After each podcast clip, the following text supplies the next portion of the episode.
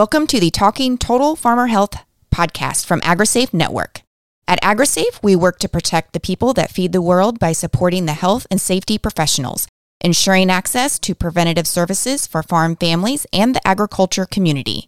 Today's episode is brought to you by the network of the National Libraries of Medicine, Region 3.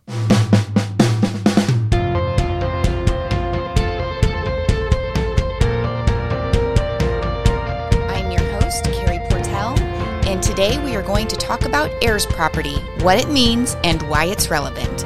I am joined by two guests, Veronica McClendon and Tharlin Fox. Thank you both for joining us today. Now, before we dig in, we should start with some introductions. Veronica, would you please introduce yourself? Okay, my name is Veronica McClendon. I am an attorney in Georgia, and I have been working on heirs property matters for um, several years now. I guess we are going on five or six years that I've been working exclusively on, well, I will say, um, I will be, I since I've been working on heirs property matters. Um, so I started out at a nonprofit called Georgia Heirs Property Law Center.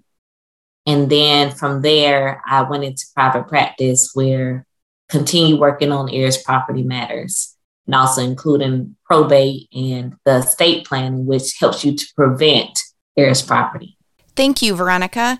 Now, Tharlin, would you please introduce yourself? Certainly. My name is Tharlin Fox, and I am the LEAP manager at John Deere. Um, I've been with John Deere for 15 years. Um, most of my time at John Deere has been in supply management, different roles with um, various degrees of responsibility in supply management, but now the LEAP manager, and I've been in this role since November of 2020. Okay, can you explain what LEAP means? Absolutely. LEAP is an acronym for legislation, education, advocacy, and production systems. And um, the LEAP coalition is actually was formed in um, 2020 and is actually the John Deere, the Thurgood Marshall College Fund, and the National Black Growers Council. And it was actually formed to help to improve the livelihood of Black families and farmers and to help and assist them clear title to their land, and specifically as it relates to heirs property. That's nice. That's going to bring a lot of information to our audience because this is something that really needs to be on their agenda. Mm-hmm. Right. You know, the biggest thing with this is awareness. I think most people just don't think about it. Absolutely. Absolutely. And that's that's what we're hoping and that we're hoping to bring not only awareness, but actually, you know, a call to action to to heirs property. Yep. Would you explain to us your role on the topic of heirs property? Absolutely. I am, again, the, the manager for uh, the LEAP coalition and the LEAP organization at John Deere. And our primary function is really to provide our resources for our partners as they work in this lane for heirs property. So my role specifically is really to help to broaden that network for our partnership and to work directly with our partners as they work with families and work with far- uh, farmers as they go through this journey of clearing title to heirs property. I know when a lot of our audience is going to look at the title of our podcast heirs property they're going to have questions about what does that really mean? Can you explain that term for us? Sure. So heirs property the way i like to define heirs property is property that has been passed down from one generation to the next generation in such a way that with each generation, more and more family members are owning the same piece of property, but there's no legal process taken, there's no legal documents filed to get the property out of the names of multiple family members and into a more finite number of, of people or single person or a single entity. So it can really cause families to get in a pickle if they don't have this all figured out before something happens. They may not agree on what to do with it, or I, I guess that's kind of like where everything comes about, where families start having trouble afterwards if that original person does not put it in blatant writing. Absolutely. And so it does create um, a quandary because everyone has equal rights to the land. So it's just very important to have, you know, the proper estate planning. Right. So it's it's the the not agreeing. It's the fact that if you're working with certain professional entities or organizations, they're not going to want to deal with multiple owners of a piece of property. So, for example, you go to the bank and you want to get a mortgage or you want to get a loan and use the, the property as collateral for that loan. They're not going to want to deal with five owners or 10 owners or 100 owners, even to grant that loan. And so it becomes hard to access funding if you needed financing. It's difficult if you wanted to sell the property, you have multiple people who have to sign on to that sale. It's difficult if you want to apply for certain programs because it's like who has the right to apply to this program. So it's the disagreement aspect of it, but it's also the practicality of owning and managing property, multiple people owning and managing property. So it's impractical. And then it's just, it's challenging because you can't really point to who has the proper legal rights to this piece of property. Yeah, yeah. Sounds like it just becomes a big mess. Now, Tharlin, could you explain why the history of heirs property has really come to the forefront? Yes, and, and particularly people may ask, well, you know, th- this could happen to anyone, and why, and particularly, is this a problem in the African American community? And and it is a, a, a huge issue in, in the African American community because of the history of, uh, of, of slavery in our country. And you know, in, in 1910, African Americans held approximately about 16 million acres of land, and then as you know, time went on, we have currently about 4 million acres of land. And so during that time, and Jim Crow and, and, and many, much of that land was stolen from Black families and from African American families. And many of the families just did not trust the proper estate planning, didn't trust the legal system. Much of that land was stolen from them. And so that whole distrust and um, land loss created this heirs property. So they did not use the proper estate planning. There was a lot of violence that was created. And so, because of all of this, that's created this whole, this bundle of heirs property. And so, this has created this issue. And so, John Deere, Thurgood Marshall College Fund, and the National Black Growers Council, combining these resources and other partners, feel that it's just necessary that we get behind this create this awareness and then so that we can move the needle so that we can really eradicate this. I guarantee most of us don't have any clue about the history and how extensive yeah. this is.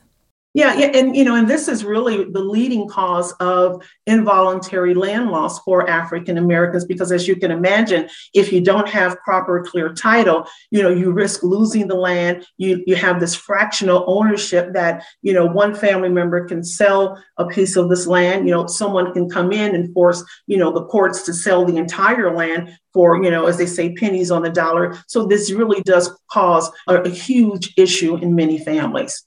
We hear farmers talk a lot about leaving a legacy and continuity. Do you know why that is and, and why is succession so important? Because it's important that you leave a, a, a, productive legacy for the next generation. Because by doing that, you have this land um, here that is available for you that you can derive an income from. You know, you have this land here that you can leave behind, leave to a designated family member, and leave that production for that family member. So when you have this land, you have land here that is clear, the title is clear, you can then use that and facilitate that into viable income for that next generation. Yeah, absolutely. Now, here at AgriSafe, we are focused on the health of the people working in agriculture. And heirs property seems like more of a financial and legal issue. So, what is the health impact an issue like heirs property might have on someone?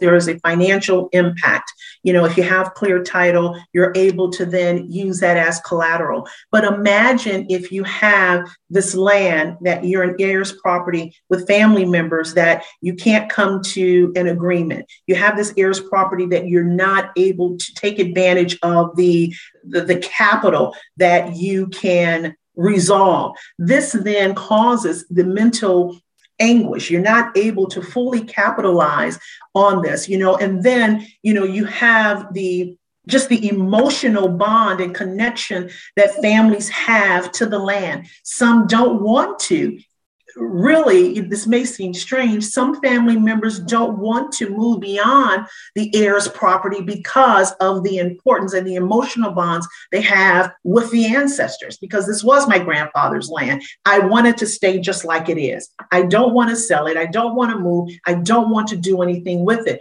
So it, there is a connection and a mental and emotional bond that families have with it, you know, outside of any financial gains, because many don't want to do anything with it. They want it to stay just like it is. Yeah, I, I feel like most people don't think about the emotional connection that all of this has. And mental anguish is a perfect term because anguish is what you feel when you're trying to work this all out with your family members. Absolutely, absolutely. You figure for the older generation, when you know an older family member has as repeatedly told a grandmother or a family member, don't do anything to the land. Don't touch it. Don't do anything. And if that has constantly been drilled into an older family member and the younger generation is saying, we want to do X, we want to do X, and they're telling you no, that does create you know this this mental anguish this, this, and so there is that connection there i think in this parallel between the mental and what could potentially be this financial gain for many family members if they did the proper estate planning. But you got this other generation that's saying you know we don't want to we don't want to move. We don't want to do anything. Yeah I wanted to talk about the mental health implications of heirs property. So I asked AgriSafe's Total Farmer Health Director, Tara Haskins, to give us more insight about this legal and financial issue. Yes, heirs property is a financial and a legal issue, but we can't forget that it's also a personal and a relationship issue. Personal to the core identity and legacy of the producer and their family, and the inability to keep the land intact as it originally was can be experienced as a loss, both a personal loss and a financial loss. Navigating communication and maintaining family relationships that can become strained and unfortunately sometimes broken as a result of this can be very emotional, tiring, taxing. This just compounds the already existing worry and anxiety and sometimes fear that individuals experience from the existing financial strain and legal processes. After this quick break, we are going to discuss what to do to prevent or solve heirs property situations. Have you ever gotten a diagnosis and wanted more information about it? Maybe you have a question about a farm injury.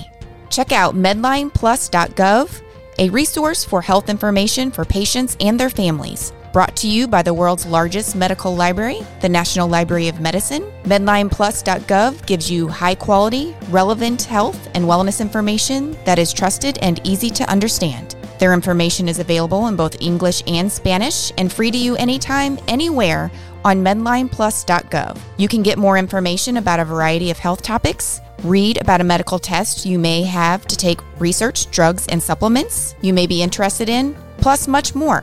Check out medlineplus.gov today to learn more. Now, my next question is one that I think our audience really needs to perk up and listen to. If I own a farm or any piece of property, what steps should I take to ensure that I have the succession that I want? Right. So, the first thing you need to do is know exactly what you own. For some people, that's clear they know that they were looking for land. And they found they they had a realtor who was involved. They had closing attorneys at the table. They purchased this land through traditional means. They know i own this land. But some people they inherited the farm. They just were born and they were farmers. you know, their their dad was a farmer, their granddad was a farmer, their great great dad was a farmer. They just know that I have this farm and I'm running this farm and I'm on this land that's been in my family for several generations. And so it's important to know where you stand on that spectrum. Do I know for sure that I have clear title to my land? Do I know for sure who the owners or owner of the property is? For some people, it's easy, and some people, it's going to take some work. So once you know what you own, you want to think about who in your life you want to remain involved in this operation. And so knowing what you own, what the legal setup is, knowing who in your life you want to account for when you're doing your planning. And then you come up with that actual legal plan to put the right documents in place to help your, your vision to be carried forward. You know, it starts out as a conversation with your family, your loved ones, but then at some point you need to involve an attorney who is familiar with farm planning, farm succession planning, and, and that estate planning generally, who can help you to come up with the best legal plan for your particular farm. Okay. And that kind of, I guess, like working backwards, if if I am the owner and I I don't want to have that conversation with my heirs, the heirs actually need to be the one to initiate that conversation and then I guess basically take the same steps as what you just said, right? Right, right. It, it can be challenging on both sides from the owner to the potential the people who will be their heirs. It can be challenging, but somebody has to initiate that conversation. Now, what would happen if if the parent just basically does not want to face this, just does not want to have the conversation? Are there any legal steps that the heirs can take to ensure that there's not such a mess after the the death of their loved one happens? that is a very challenging situation and it does happen quite a lot. The children probably wouldn't be able to do anything while they're living, but what they can do is have that conversation amongst themselves and say, we know that this time is going to come in the future, whether it's two weeks from now or 30 years from now. We know that it's going to happen. And so, what do we want as a family? Because in many cases, it will be that the parent who owned the assets did not do the proper legal planning before they died. But if their children can come in and say, we know who we want to be the estate administrator, we know how we want to resolve this situation. It might be that we'll divide it three ways, or we might say, we know that Jimmy is the only one interested in farming. So we'll let him have all of that as long as he gives us the money in the bank accounts or whatever it might be. You can kind of have those conversations early on, like what do we want as a family? And then, you know, when that time comes, then the family's already on board as to what the plan is going to be next. Um, but it's it really is it can be hard to have that conversation in advance because you don't want to think about what's going to happen. But I, I actually just spoke with a family the other day where they did have this conversation before their parent passed, and they are rocking and rolling years later cohesively as a family because they had these conversations when their father was still living. So it there are situations where the children can agree at that time and then once the time actually happens they already know what the next steps will be. Yeah. So just do it. Just have that conversation regardless of how uncomfortable or awkward it is. It's just something that needs to happen. Right, right. It, it doesn't have to happen all at once. It can be you know, hey, mom, hey, dad, just want to talk to you. Like, do you have a long term plan for this farm? What What do you see into the future? Like, if you think, and I like to, I, the way I like to do it, I say, let's think a hundred years from now. So it's not just the parent that's going. I'll probably be going to a hundred years from now. What do you want this to be? What do you want? You know, kind of looking just just pie in the sky future. What do we want?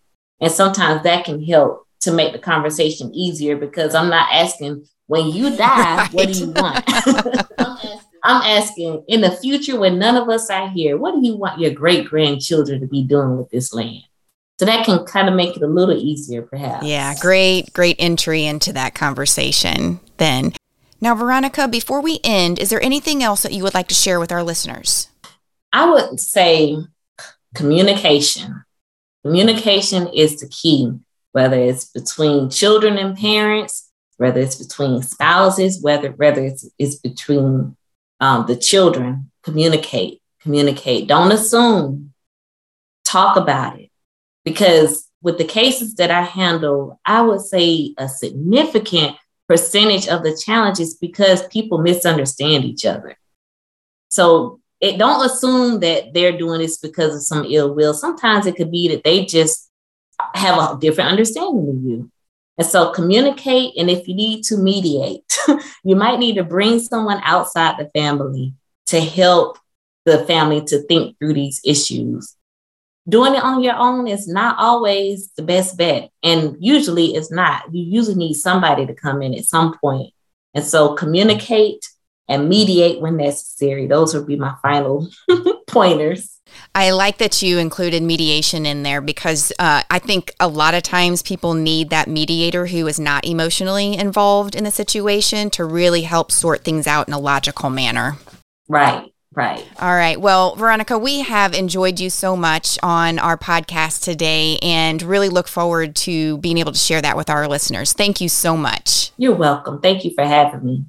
Now, Tharlin, is there anything else that you would like to say about heirs property before we end the show? And it's just important that one, we bring awareness to it, and not just awareness, that we bring a call to action and that people, that we rally around this issue so that one day we can eradicate this.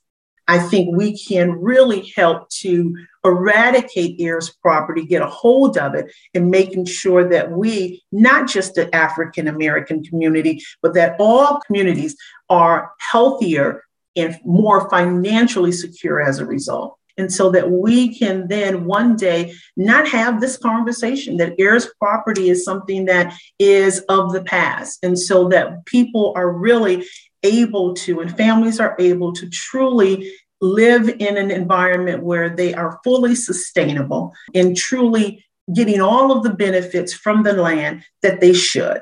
Yeah, I love the passion you have for this topic very much. So, we thank you so much uh, here at AgriSafe for being a Total Farmer Health podcast guest and look forward to hearing from you thank soon. You. Thank you so much. Well, thank you. Well, thank you very much for inviting me today. Thanks, Tharlin. And that concludes today's episode. Thank you, Tharlin and Veronica, for joining us. And thanks to our listeners for joining us for another episode of Talking Total Farmer Health. Be sure to subscribe to this podcast to hear more from AgriSafe on the health and safety issues impacting agricultural workers. If you want to hear more on heirs property, join us for a webinar with Veronica on March 15th. The webinar will be recorded for those who want to listen after the 24th, and the link will be in the show notes.